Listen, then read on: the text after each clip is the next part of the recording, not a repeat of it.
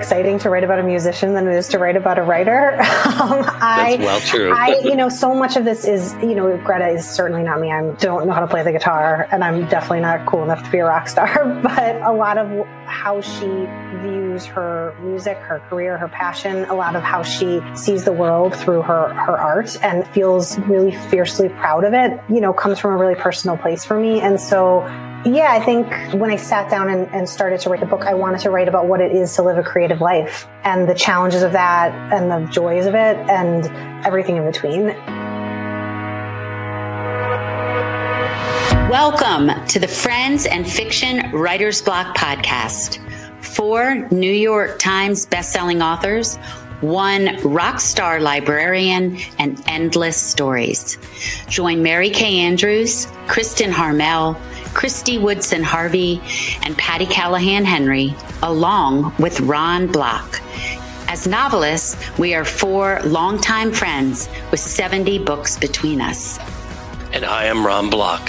Please join us for fascinating author interviews and insider talk about publishing and writing. If you love books and are curious about the writing world, you are in the right place.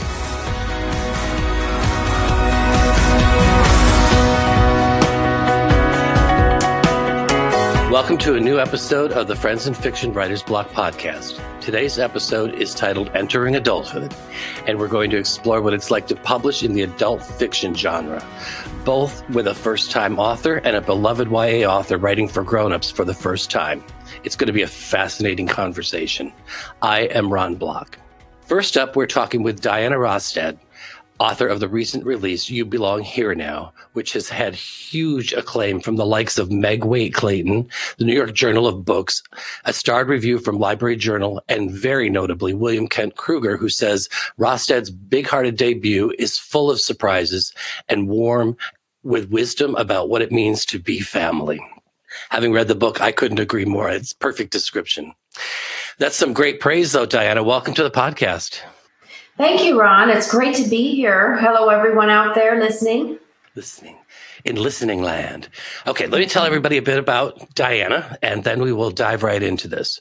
Diana is a USA Today best-selling author. She was born and raised in the Pacific Northwest. Her parents and extended family come from the ranches of Montana and the farms of Arkansas. Diana raised three kind human beings, and when they began to test their wings, she took to writing with a passion, completing Southern Methodist University's Writer's Path program in 2009. Say that three times fast. uh, let's start by having you tell us, Diana, welcome again. Give us an overview of what the book is about. Sure, just really quickly, um, because I don't like spoilers. Mm-hmm. No spoilers, book, no. I know, I, I hate those. The book is set in 1925 Montana, and the story begins when these three brave kids leave the train station of New York, headed west on this this orphan train, and you know, just stop after stop. These children aren't picked. You know, Charles is really big for his age. He's covered in bruises and he's kind of scary looking.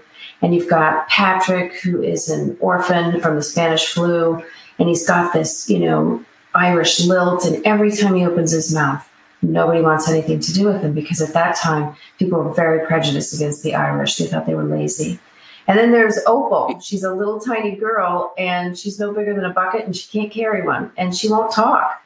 And so nobody chooses her either. And so these kids, you know, they're sort of the last ones on the train and, you know, mysteriously, and I won't say how, they end up on a cattle ranch in Montana with Nara, who's just, I mean, she's 34 years old. She's brisk. She's hardened. She's had to scrub away every bit of her femininity to rise up in a male dominated world because you see, she wants to run her father's really large cattle operation. And she's the last of his kids. But he doesn't think that anybody's going to listen to a woman. And so he just wants her to get married and have children.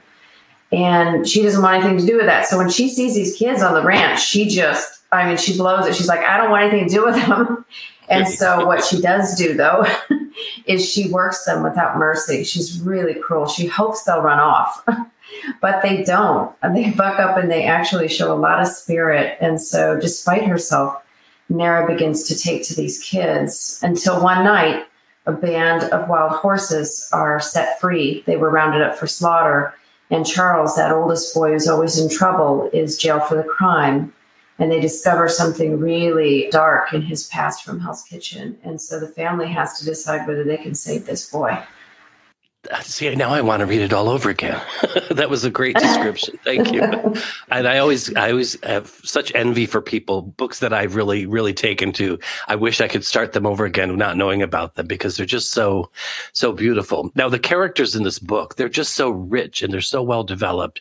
And we are like so drawn to them, the three kids, but also strangely to Nara, who really stands out. She is, as you described her so well, but she really commands the reader's attention. You want to hear from her and what she's thinking uh, all the time, and you want to know everything right away.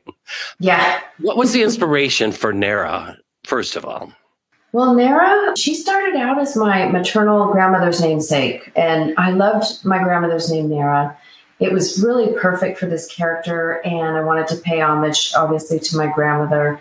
But, you know, this character quickly morphed into my eldest headstrong daughter, who was, ah. she was brisk and she would confront you on, on your baloney. And she was all about the rules and she was a natural born leader. And so, you know, my daughter Jessica in her lifetime went into HR. In fact, she studied it in college and then she ended up going to that's how much she loved the rules so she wanted to go into hr so human human resources for those of you who don't understand that acronym. But yeah so in the book you know nara's all about the rules. And then you know charles only has one rule and that's don't get caught.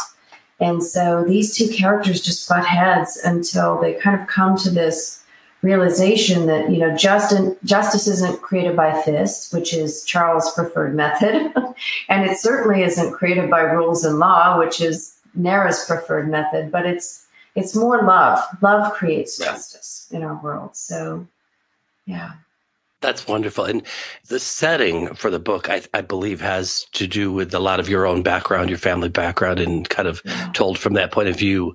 Um, can you tell us a little bit about that? Because it's, it again, like the characters, it's just so rich and, and, and vivid. It had to have come from someplace wonderful.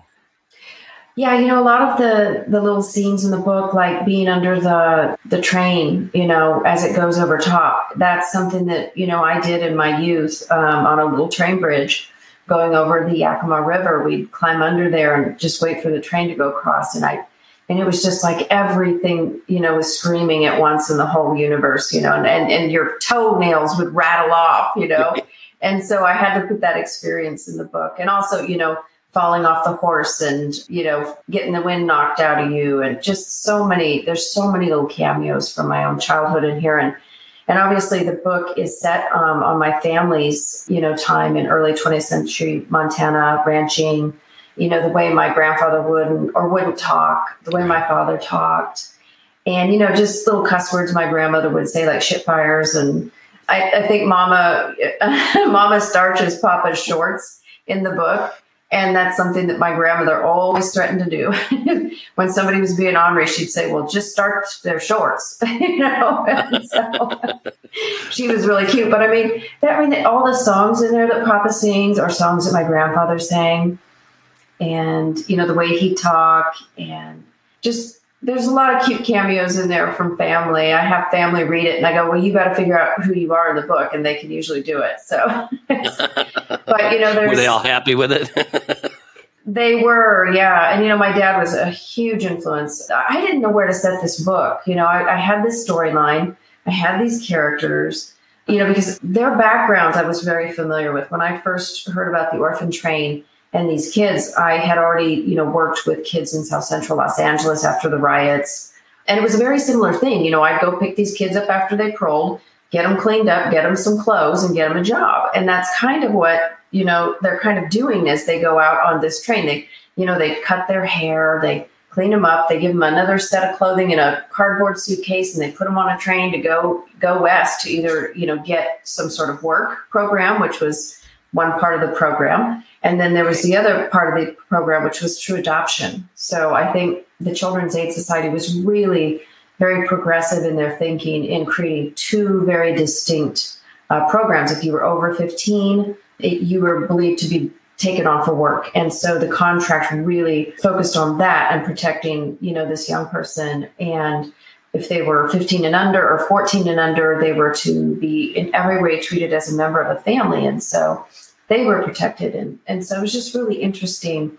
But, you know, my background working with these, these kids from the Youth Authority in California really prepared me for you know what these kids were looking for and, and how brave they were too you know right when the kids would come to me in the youth authority they they were always hopeful and when i was researching all these pictures of these kids standing on train platforms and you know their faces in trains these kids looked hopeful you know they, i think i think they felt like they could go on and no matter what you know they've been living on the streets without shoes and you know sleeping and you know together in little balls of kids with arms and legs sticking out. I mean they had they had some real trials in their youth. And so but despite that they get on these trains and they're just so hopeful. So it was inspiring to me with my background Definitely. and obviously my father's a huge help. Uh, my aunts they would they got me songs off old song reels from my grandfather you know these these pictures that my father brought to christmas one year with all of these you know amazing photos of people in boots and sitting on porches and everybody's in overalls. And it was just it was just so i mean i could really picture my whole thing going on right there in montana. So it was just it really just broke open a whole wide world right your your background with children and, and thing really comes through because you can you've really set it up so that these kids really even though they're having a hard time they know they need to be protected and, and just the whole all those relationships between them and the family that um, takes them in are just they're just very poignant. Thank you. Let's go back a little bit and tell us where the original idea, what drove you to even begin this adventure to write the book? I was reading an online article on CNN about the orphan train, and I was like, whoa, what is this? I've never heard of an orphan train, you know? Was I not listening in class? and teachers out there will say, yes, she was not listening in class. so, yes. yes, they're nodding. So I, I was just astounded, and I and I began to research it just straight away. And again, I really connected with you know the stories, the backgrounds of these kids living on the streets. They're in gangs it reminded me so much of the kids on my caseload. And so I really felt like I was the right person to tell their story. Wow. I love it. I love it. So, but the book was not just something you sat down and wrote overnight. You had quite a path to publication. Can you talk about that a little bit and how long and some of the details of it? Oh, sure. You know, obviously back in 2007, I, I, you know, came up with this idea and I started laying the you know all the names, the, the, all the characters, what were their backgrounds, and why were they there, and what was going to happen, and the wild horses and all that. And and so, but you know, I also had this other project with this Lord Byron fellow, and I was so obsessed with him, and I, it was a good nine years of research and you know wow. forty books of information and many many trips to the UK and and France and Scotland, and you know, to really kind of pursue Lord Byron. And I, I, did write a gorgeous, beautiful book, but by the time I got it written, you know, the, the literary industry had proclaimed uh, biographical fiction is dead, and they do this from time to time. And so I said, you know what? I've got this other idea, and uh, Christina Baker Kline's book has gone crazy, and she's doing so well. And I said, you know what? I'm going to write this book because I know I've got a good comp to base it on. And so I had met my agent, Marley Rusoff, and pitched her my Byron novel, and she loved it. She thought it was audacious, but she did have uh, conflict. And so I quickly said, you know what? I've gotten in touch with her. I'm going to do this this um, orphan train book, and, and I'll get it back to her. And you know, it took me a couple of uh, about a year and a half, and then I called her with, and I pitched it to her, and I had managed to get it submitted to about four executive editors at big publishers, you know, the big five. Nice. So I let her know that in my voicemail. And so she said, okay, I want to see this. And in two days' time, she offered to represent me. So she's got quite an interest in Montana. You just never know where, you know, you're going to find somebody and why, and why you'll, why you'll really connect up with them, you know? Right, right, right, right. So. And I, I love hearing those stories too because they they could almost be novels themselves sometimes about how oh, people yeah. get connected once you finally got the deal and you the book was set to be published what was that like leading up to the publication date well you know it, it's of course very bewildering because you don't know anything about it you've you've figured out how to write you've figured out how to pitch it you've figured out how to sell it and now you have to produce it with mm-hmm. a publisher and it's like you know, I liken it to, you know, the Wizard of Oz. And I just have always, I just wanted to go to New York and pull back the curtain, you know, and, say, what's going on back there? you know, because you don't, you don't get a lot of information. They, they'll ask you for this and that, and you go back and forth and you don't know the process yet. And so you really, it's a huge learning curve and it, you know, you just have to be very curious, ask a lot of questions, and hold on for the ride. so it's yes, it is a ride, isn't it? Yeah. So, what about all the accolades you've been getting? You've got some really good support and yeah. raves about the book. How did that feel? It felt wonderful, especially you know William Kent Krueger. He wrote me just a absolutely beautiful email. I almost fell out of my chair uh, because he is one of my very favorite authors. And we sort of people our books very similarly. And so I knew he would take to this book. And so I tried very hard to get it in front of him. And I did manage to get it in front of him. And sure enough, he loved it. And so I was really so grateful to him and always, always will be very grateful to him and to Meg Waite Clayton and you know Erika Robuck and all of the mm. other folks and Wayna Dye Randall who you know took it up and read it for and Kathleen Grissom. so yeah, it was very very yes. kind of them. Where I'm always yeah going to be grateful for that. That's good. Now, of course, the pressure's on for what's coming next. What are you working on? Well, that's the thing. I'm having to pivot to that. And, you know, I've, I've held on and I've not began that next book. I mean, I've, I've started it in fits and, and I'm writing my notes and I've got some outline and I've done some research, but I haven't started it yet because I've been so focused on lifting this first book up and making sure that it does well because you only have one time to go out and debut. And actually, it was um, something Kathleen Grissom said to me uh, last summer, last I think last May, or I think I um, last May. It's on my YouTube channel. I interviewed her, and and you know she said go out on that that road trip, you know, that bookstore road trip, and shake hands and and really meet people and make you know some good. Um, you know acquaintances and just figure out what the industry is about, all about because the bookstore is really where the rubber hits the road you know. Yes, yes, it is. And she was very right, and I'm so glad I did that. I put ten thousand miles on my car last summer. Yeah, and then I went out for a fall tour, and I had my first Barnes and Noble book talk in Missoula, Montana, and you know, lots of festivals in the fall, and so it's been really kind of a blur. And and now I, I will really really love to get settled down and just get into my little writing space and start that next, you know, beautiful story. But I want to make sure that it's even better than the one before, that I've learned this and that. I am sure that you have learned a lot, awful lot along the way, and you'll be able to apply it. And, but of course, the debut is always so wonderful. But they always say the the follow up is where you really have to dig in. Mm-hmm. So, so I know you'll do it. I know you'll do that. So I'm going to go back a little bit. What were the values around reading and books growing up for you?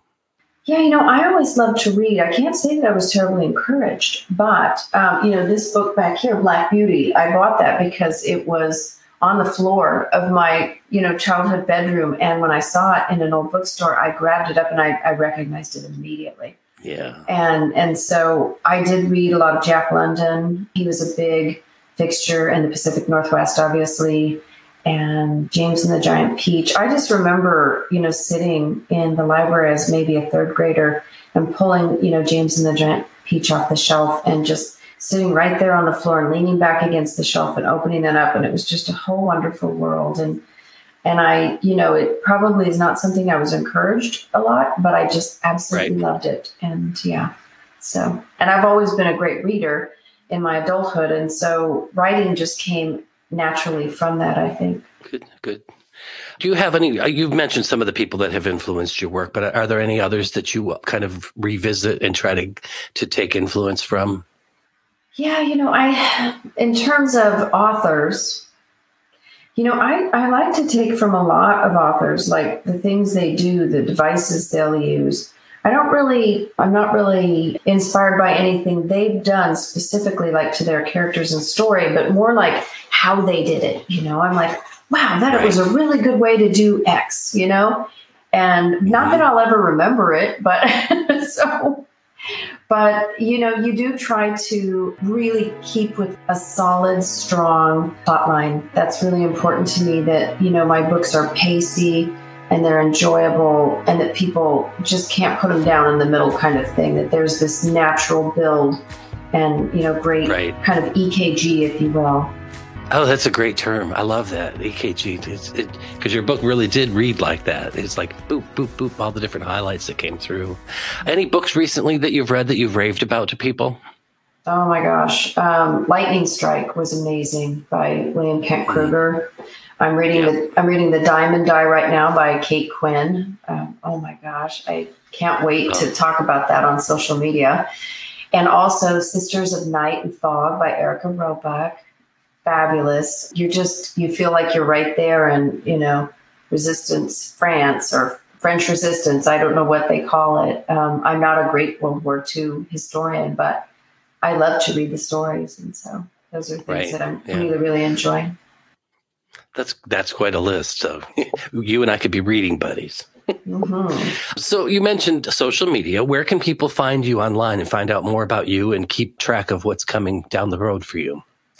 You know, I'm on Facebook. I've got a website. My website is full of information. I, I love book clubs. And so I've created a book club kit, which I uh, typically give away. It has recipes and has a nice color history behind the book, and it also has the nice questions and a, and a cute little bag and, and a, a few other things. And so on my website, you'll find a place to contact me to join your club. You'll find all my YouTube interviews with trained writer descendants and the history, just a lot of good resources for clubs. And obviously, a way to contact me in general. But if you want to know what's going on, you know, hit my website or, you know, follow me on Facebook.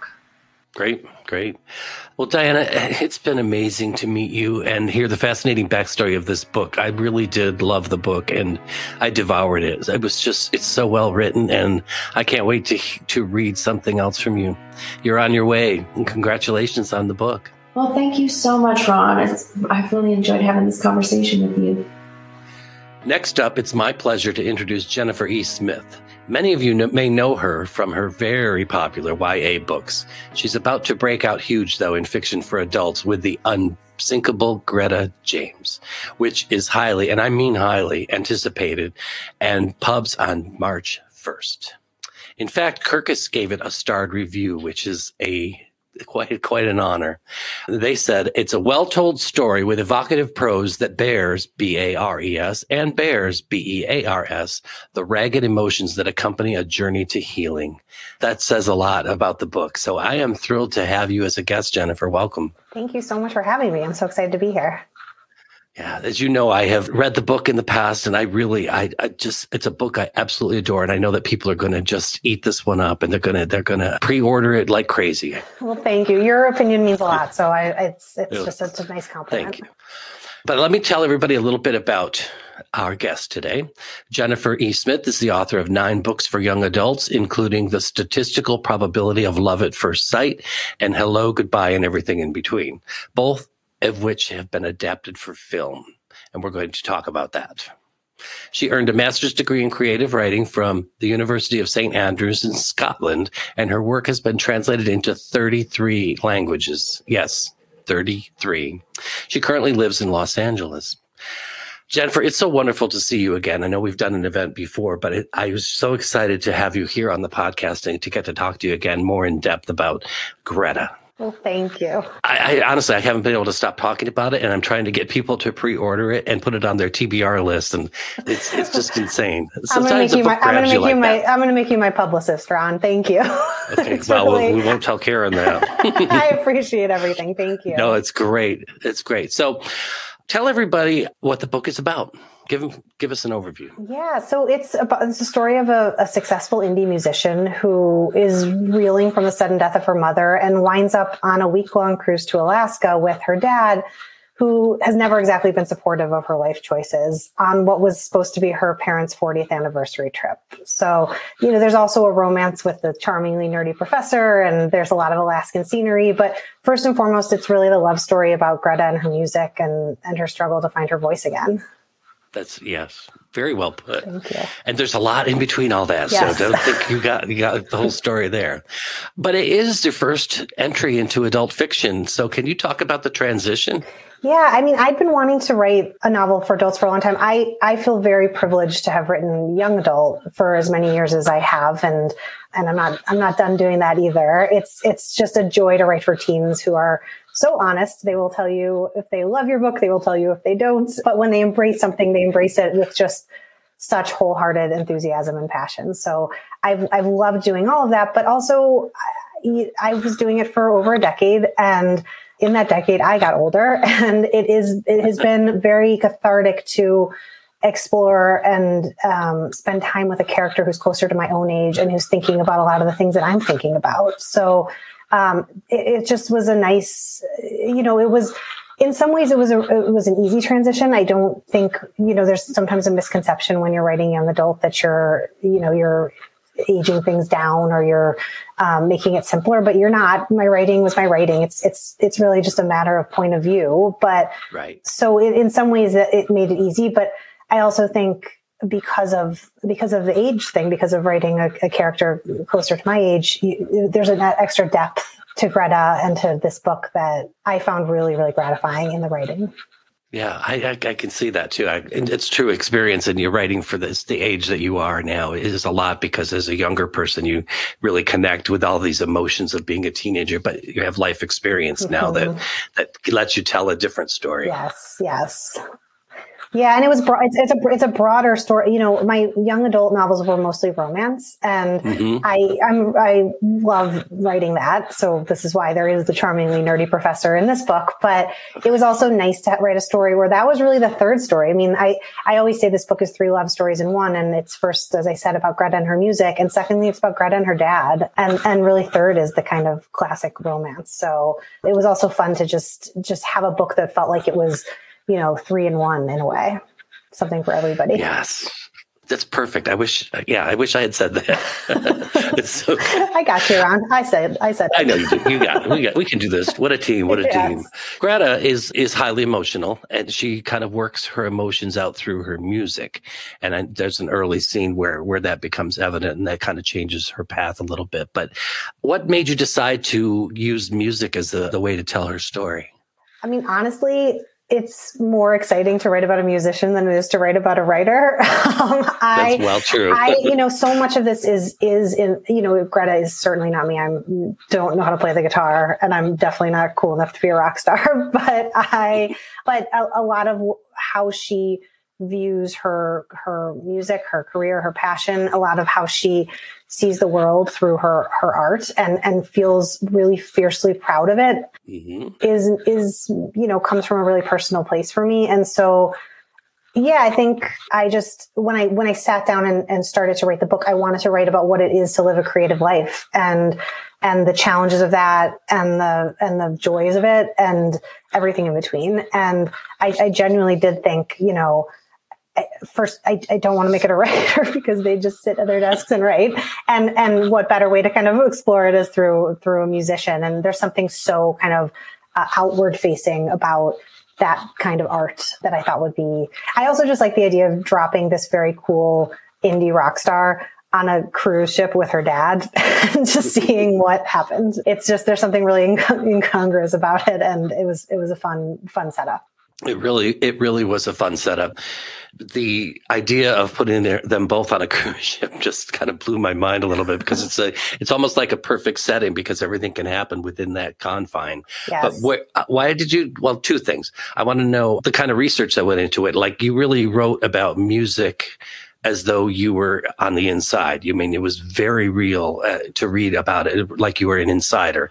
Same with the cruise ship. Did you have to Well, I did. go on a yes, cruise? yes, I did go on the cruise. So I had actually been on a, a cruise to Alaska with my family. I was lucky enough to go on one when I was in high school, and Alaska just always loomed large. There's something about it. It's unlike anywhere else in the world, honestly. And Right. I thought, you know, you know, I mean, a, it's always nice if you're going to write a book and have to go do a research trip to set it somewhere, kind of fun to visit. But That you wanna go. yes, exactly. Which is not the only reason I did that, but but you know, the cru- the cruise ship element of it was that I mean, it's a joke with me and my agent that I I have now written a book that takes place on an airplane, a book that takes place on a train, a road trip story, yep. and now a cruise ship. And um, her joke is that I'm going to next write a love story that takes place on a scooter, um, but or a spaceship. a spaceship, something. I got. to I'm running out of vehicles, um, modes of transportation, but I I like this kind of story because I'm very obsessed with like novels and stories and narratives that are bound by by time and by space. So like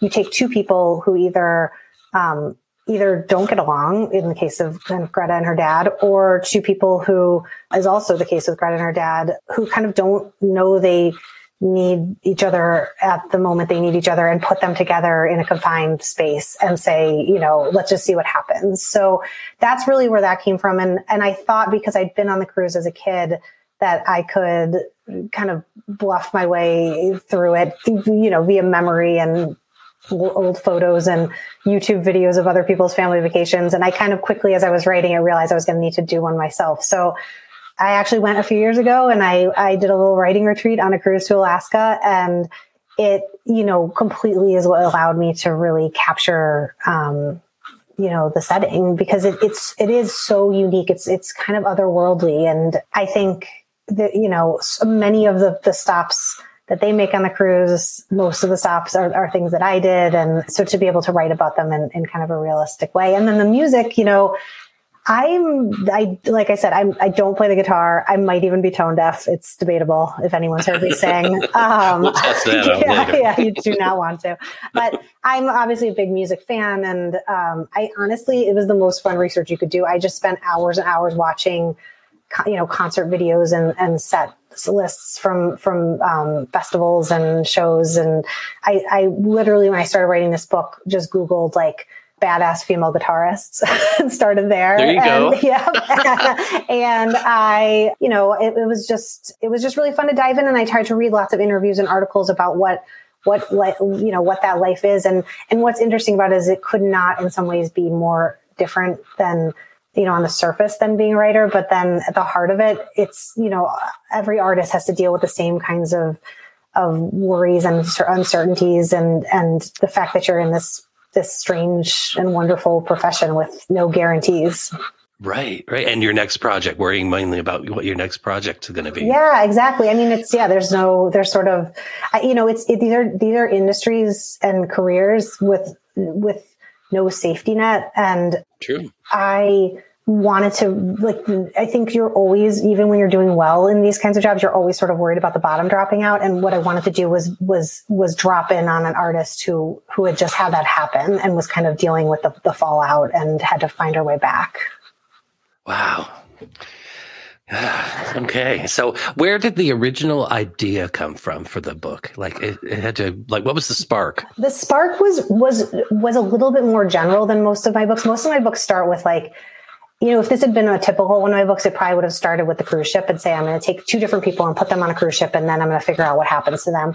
But actually, this one really started with, with like me wanting to answer a question, which was, what is it to live a creative life, especially when you, you've grown up in a very practical way. Um, which is, which is a bit, you know, personal in some ways. I, my, you know, in the book, Greta's mom is, is was her was her greatest cheerleader before she died, and her dad is sort of the really practical one who always has doubts. And I always say my parents are kind of a little bit of both. They're, um, I grew up in a very practical place with a very practical family and they are definitely my biggest cheerleaders. They will go to the bookstores and like move my books up to the front tables and like, they read all the reviews.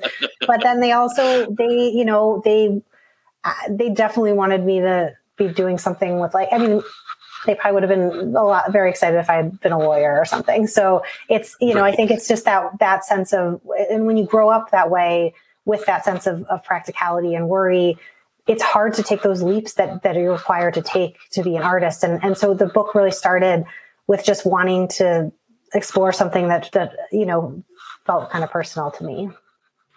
Yeah, it's it's it's kind of a glimpse because anybody who's in the spotlight is whether it's a famous writer or a musician, we don't understand necessarily their background and, and their family and where they come from. And and you give a great glimpse of that in the book and, and their their their history and uh, where they are now. And no, I was just gonna say you, it is true because you you like every you know, like every rock star has like um like you know had a mom and a dad and every rock star has like has to like go to thanksgiving somewhere and you know goes to right. like there there's like you you see you know i think i'm also very interested in just the ideas of like the juxtapositions of fame and and reality and and it's you know people like like who live that kind of life have a real range between like the mundane and the kind of surreal in their lives. And, and again, I just, I, the idea of like a rock star kind of like you know, when you're with your parents, no matter what age you are, and you sort of feel like a 14 year old again, and it's just her and her dad who's disapproving of right. her and not impressed by the things she's done. And,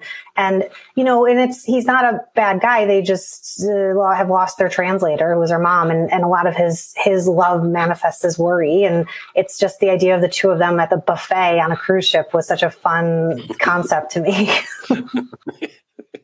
Well, and also thrown in the mix is I call them like the Greek chorus. All the the friends of her mom and dad that go along, they kind of like keep everything going. But they're uh, lovely. Are they based on anybody in particular? They're not really. They're. I mean, I think probably in some ways it's in the way that you you don't plan to base anybody on anybody, but they're probably a, a, an amalgamation of all my parents' friends and all my friends' parents over the years. But yeah, I love the idea that like, especially with the absence of Greta's mom, that you know, she's, they're there. The cruise was supposed to be three couples and, you know, that, that she's got these other people kind of looking out for her. And it's, you know, it's just, yeah, there's like a lot of, there's a lot of love and also absurdity with, with all the friends.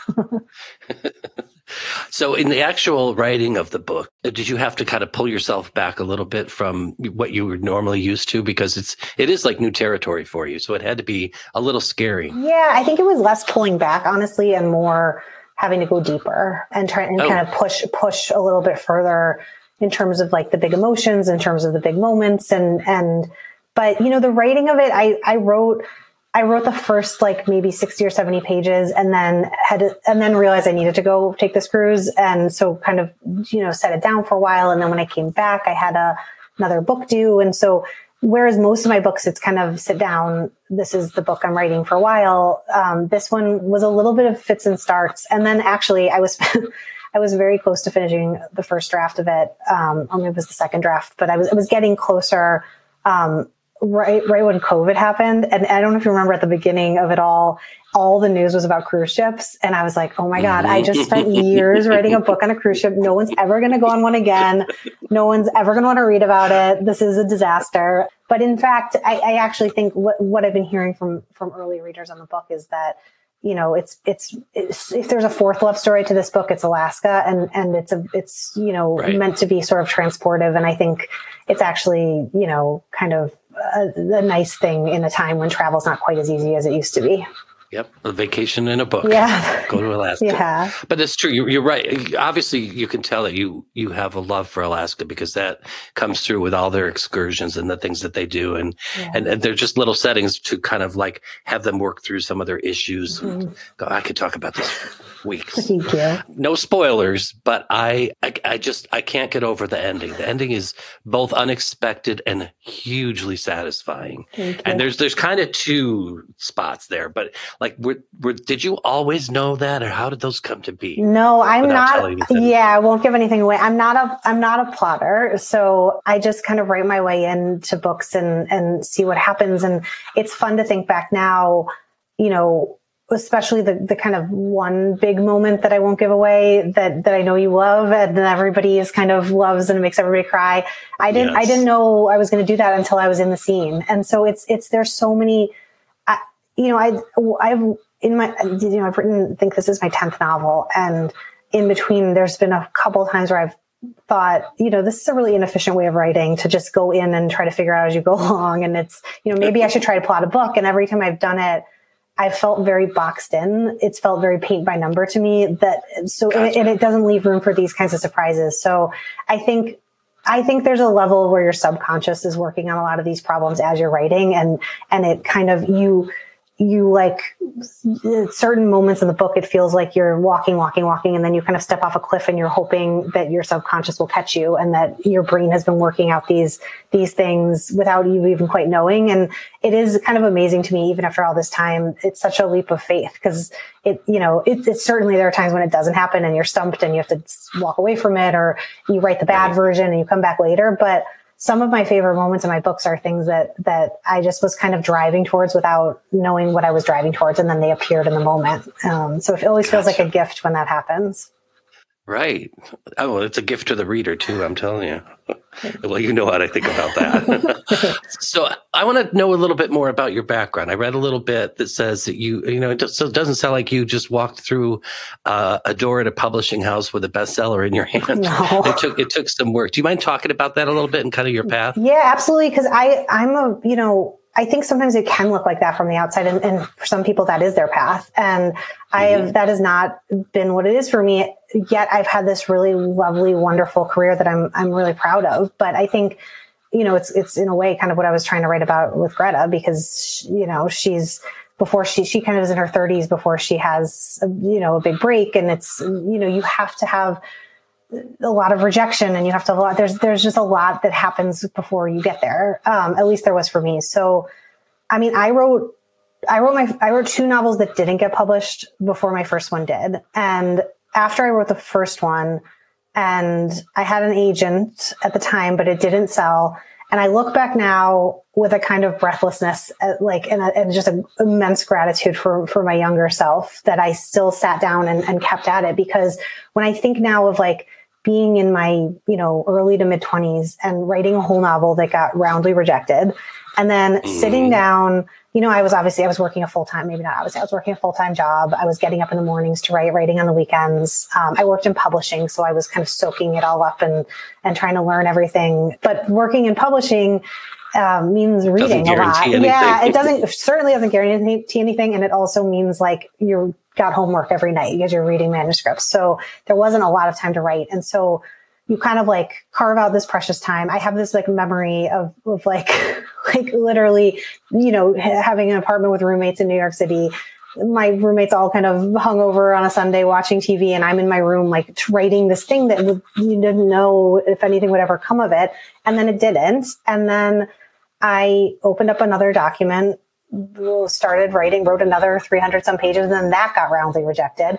And again, when I look back now and think how wild it is that younger me did that for a third time with no encouragement, in fact, with a lot of discouragement, and did it again, I just feel like it so easily couldn't not, like it so easily might have not happened. And I, am kind of still in, in awe and, um, of, of like the fact that I did that. And, and thank God I did because you know, so the third one, but then even then the third one got published and, you know, it sold like no copies. And then the, the, the second one, which was my fourth novel that I written, but my second one to get published, same thing. And it wasn't until my third published novel, um, The Statistical Probability of Love at First Sight, that, that it really broke out and, and kind of changed the course of my life and my career. But then I will say that even then, it's up and it's just, it's an up and down business. And I've had other books that have, you know, had massively high expectations that have done just okay. I've had books that have had no publisher expectations that, you know, went on through word of mouth to sell really well. And I've had everything in between. And I think, you know, my goal in this has always been longevity because I love what I do. I feel so lucky to get to do this. I, I, and you just want to kind of keep hustling and, and you realize, I think both between working and publishing, because I was an editor for many years and writing this many books, you realize how much of this is luck and timing and chance and fate. And like at a certain point, you just try to control what you can control, which is to write the best book possible. And right. so that's just what I've always tried to do. And, and in a weird way, you, you like can't take it personally what happens both like within the industry and outside of it in terms of like reception to the book. And with Greta, I'm, I keep saying, and I mean it really deeply, that I'm more proud of this book than anything I've ever written. And it's a really nice feeling going into a publication because I don't know if people will love it. I don't know if people will buy it, but I have never felt so good about something that I've put out into the world. And it, it makes you feel kind of zen about it because it's sort of like, this is now, you know, this is what I've done what I can and now we'll see what happens. Oh well, if I'm at the bookstore, you people are going to be buying. But I just got goosebumps hearing that. That's so authentic of you, and and just so heartfelt. I can tell, and and I I just I wish everybody gets their hands on Greta. Thank you. I hope so. I hope so. let's switch just a little bit. I know we're running out of time, but let's talk movies. Yeah, yes, very exciting. You have a couple in the works. I do. I have two movies based on two of my YA books The Statistical Probability of Love at First Sight and Hello, Goodbye, and Everything in Between, oh. which both the movies filmed about a year ago. And um, I don't yet, I can't say where they'll be out, and I don't yet know when they'll be out, but I can say that I love them both so much. And it is, feels like just the luckiest thing in the world to to be so wholeheartedly in love with these films. They are wonderful. I cannot wait for people to see them. And this is another thing where it a lot of it's luck, right? And a lot of it's chance and timing. And and I look at you know statistical probability. You know, during the time that that book came out, and, and with a lot of excitement, um, it uh, the movie rights got optioned, and that was it, it the movie rights got optioned almost 10 years to the week that the movie started filming. Um, wow. so it's again it's long it's a long game this whole thing. And mm-hmm. you know that was in development with other actors and producers and writers and it, it kind of had a really long road. And and for such a long time i just would would wish for it to happen and hope for it to happen. And then and then it you know then it it you know came into the hands of um, some producers um, and a, an amazing writer, an amazing director, amazing actors. And it just felt like, you know, it happened at the moment it was supposed to happen with the team that it was supposed to happen with. And it's the version of it that I always hoped it would be. And I just couldn't be more excited for them to be out. Oh, I know. I can't wait to see them. They're wonderful. They really are. I, I know I'm biased, but I just, I, I love them both so much. So I can't wait for people to see them. But, but like a really great YA novel, the books or the movies that have been made from them are just so revered by uh, teenagers. They love them so. I can't yes, wait for yes. the reaction to all those. Yes, I don't think these will disappoint. No, they, I'm sure.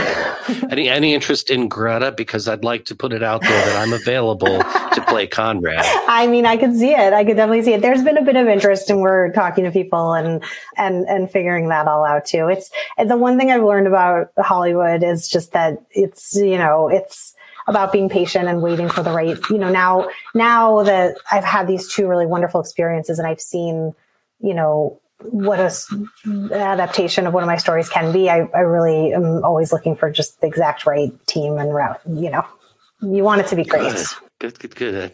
I have I have a whole list of writers that want to talk to you about this process. oh, good. Anytime. oh, I mean, optioning is one thing, but then it, it, may never get made. So it's kind of like you get excited, but mm, yeah, now, now, what? Yeah, it's a real up and down thing. And again, I just I just honestly feel really, really fortunate, and and that you know I have a couple others in development too, and and we're having talks about Greta, and it's it's it's all really fun. But I think it goes back to like you know, you can get really wrapped up in it, but, but all of it starts with the book and that's the thing right. you can control. And you have to kind of look at, you kind of have to look at all that, that as like icing on the cake. And sometimes there's a lot more icing than cake, but like the cake is the thing.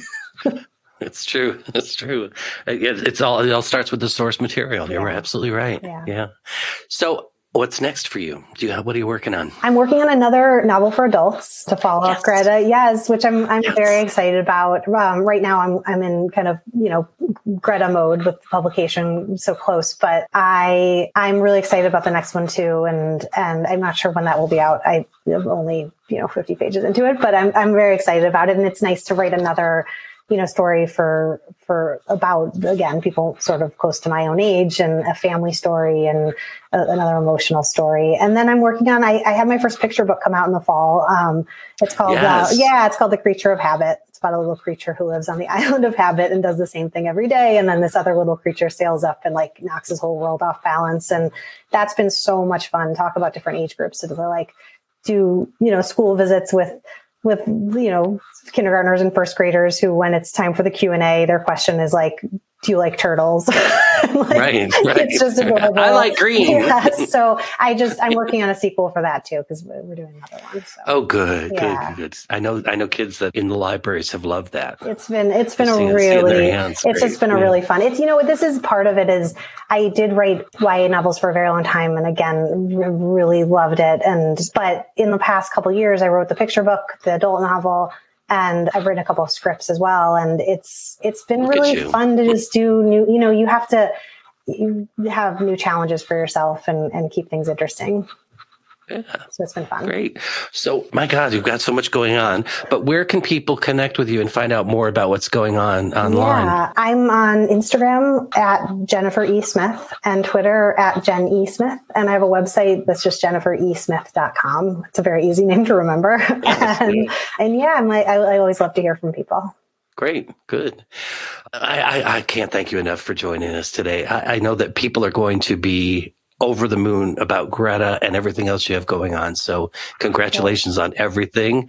And I hope this launch is the best yet. Thank you, Ron. And thank you so much. Your enthusiasm for this book has made me so happy. And I just, Oh, I feel lucky to have met you and I appreciate you having me.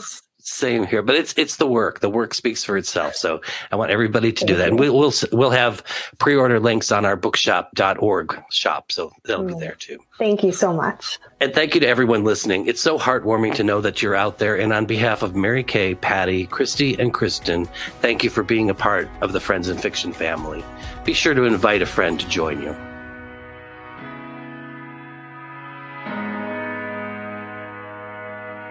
Remember, you can always find all the books by every Friends in Fiction Writers Block podcast guest, past and present, in the Friends in Fiction Bookshop.org shop.